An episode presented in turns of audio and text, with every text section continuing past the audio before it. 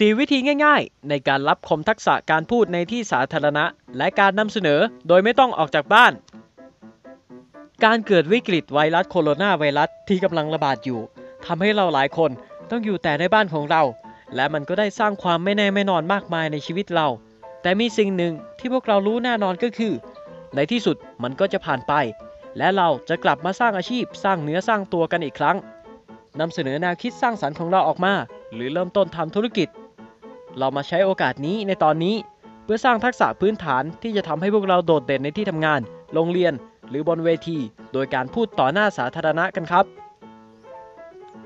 ทำไมเราต้องพูดในที่สาธารณะล่ะครับคำตอบจากนักลงทุนระดับโลกคุณวอร์เรนบัฟเฟตได้กล่าวไว้ว่า การพูดในที่สาธารณะ เป็นทักษะที่สำคัญและจำเป็น ถ้ามีทักษะการนำเสนอที่ดี มันก็จะเป็นสินทรัพย์ หากนำเสนอไม่ดี ก็เสมือนเป็นหนี้สิน เพราะทักษะนี้จะอยู่กับเราไป 50-60 ปี และที่สำคัญก็คือ เราสามารถฝึกทักษะนี้ได้จากที่บ้านครับ มาเริ่มกันที่วิธีที่ 1 ครับ ดูวิดีโอการนำเสนอบน TED Talk 1 ครั้งต่อวัน เริ่มจัดสรรเวลา 18 นาทีต่อวัน เพื่อดู TED Talk ด้วยการพูดคุยของ TED และ TEDx นับหมื่นครั้งในช่วงหลายปีที่ผ่านมา เว็บไซต์ TED.com เป็นแหล่งเรียนรู้ชั้นยอดของเรา ที่เหมาะสำหรับผู้รักการเรียนรู้ทุกคนเลยครับ ปัจจุบัน TED Talk วิดีโอมีซับไทยประกอบคำบรรยายด้วยนะครับ ในขณะที่หลายคนส่วนใหญ่ดูที่เนื้อหา ผมขอแนะนำให้พวกเราดูที่สไตล์การนำเสนอด้วยครับ ในท้ายที่สุดผู้บรรยายเท็ดหลายคน โดยเฉพาะวิทยากรในการประชุมบนเวที TED Conference ที่นครแวนคูเวอร์จะทำงานร่วมกับเหล่าบรรดาโค้ชชั้นนำเราสามารถเห็นผลงานของการเตรียมตัวของพวกเขาได้อย่างดีเลยครับ สิ่งที่พวกเราต้องหาคือสิ่งที่บรรดานักพูด TED Talk เรียกว่า เค้าโครงเรื่องครับ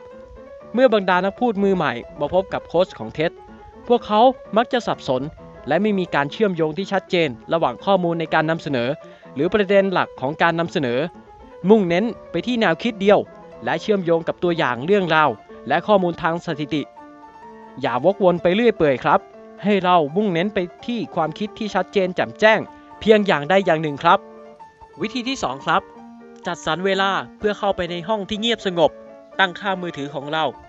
มันก็คุ้มค่านะครับ ที่จะลงทุนกับขาตั้งขนาดเล็กสำหรับการซักซ้อมครั้งนี้ ตั้งค่ามือถือ และกดปุ่มบันทึกในตอนนี้ เราก็นำเสนอเลยครับ จากนั้นก็ดูวิดีโอที่บันทึก เราจะเห็นนิสัยวอกแวกที่ทำให้เราเสียสมาธิจำนวนมาก ซึ่งผมก็เป็นอย่างเยอะเลยครับ เป็นนิสัยที่เราไม่เคยรู้มาก่อนว่าเรามี ตัวอย่างเช่น จับหน้า เล่นม้วนจับผมตนเอง ก้มหน้าเงยหน้าอ่านแต่กระดาษโน้ต หรือบนสไลด์ของเรา หรือใช้คำที่สิ้นเปลือง เช่นอืมเอ่มเออประมาณนี้ละครับ มีเพียงไม่กี่คนเท่านั้นที่ตั้งใจบันทึกการฝึกซ้อมการนำเสนอ และเราจะโดดเด่นด้วยการใช้เคล็ดลับนี้ในการฝึกฝนครับ วิธีที่ 3 ครับ ฝึกฝนฝึกซ้อม ต่อหน้าคนในครอบครัวและสัตว์เลี้ยง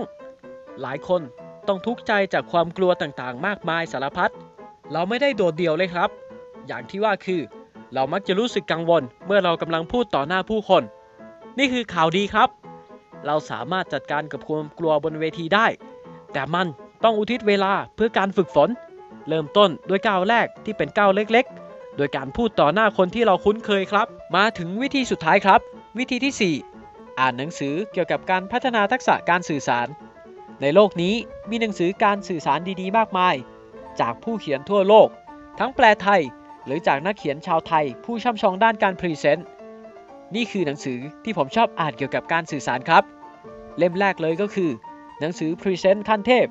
ซึ่งผู้เขียนเป็นคนไทย ท่านมีชื่อว่า คุณชัยรัตน์วงศ์จินดานนท์ซึ่งเป็น Presentation Coach คนแรกของเมืองไทย ซึ่งหนังสือเล่มนี้มีเทคนิควิธีเกี่ยวกับ ทักษะการนำเสนอ ออกแบบการนำเสนอ วิธีการเตรียมตัวฝึกซ้อมครับ และหนังสือเล่มที่ 2 ที่ผมชอบอ่านคือ ปรับบุคลิกคลิกใจคนใน 1 วินาที ซึ่งผู้เขียนท่านก็เป็นชาวญี่ปุ่นครับ ซึ่งได้ให้เทคนิคการใช้ภาษากาย และปรับบุคลิกให้เป็นมืออาชีพ ซึ่งเป็นการสื่อสารทำให้คนชอบโดยไม่ต้องพูดครับ นอกจากนี้ข้อมูลที่หลากหลายในอินเทอร์เน็ตก็สามารถค้นคว้าและเรียนรู้จากนักพูดหลาย ๆ ท่านได้เช่นกันครับ ทักษะในการพูดในที่สาธารณะ จะทำให้เราแตกต่างและโดดเด่น เรามาใช้เวลาในช่วงวิกฤตนี้ เพื่อฝึกฝนทักษะการสื่อสาร ให้เก่งสุดยอด และเมื่อถึงวันที่วิกฤตนั้นสูญสิ้นไปแล้ว ก็ถึงเวลาที่เราจะต้องโชว์ศักยภาพ ในการนำเสนอของเรา ให้คนในที่ทำงานที่โรงเรียนหรือบนเวทีให้ตะลึงพรึงเพริดไปเลยครับ ผมอมรินทร์รัฟเฟิลขอขอบคุณผู้ฟังทุกคนครับ และเราสามารถติดตามข้อมูลแบบเจาะลึก แต่ละหัวข้อเพิ่มเติมในวันต่อไปกับ Waffle Presentation ขอบคุณครับ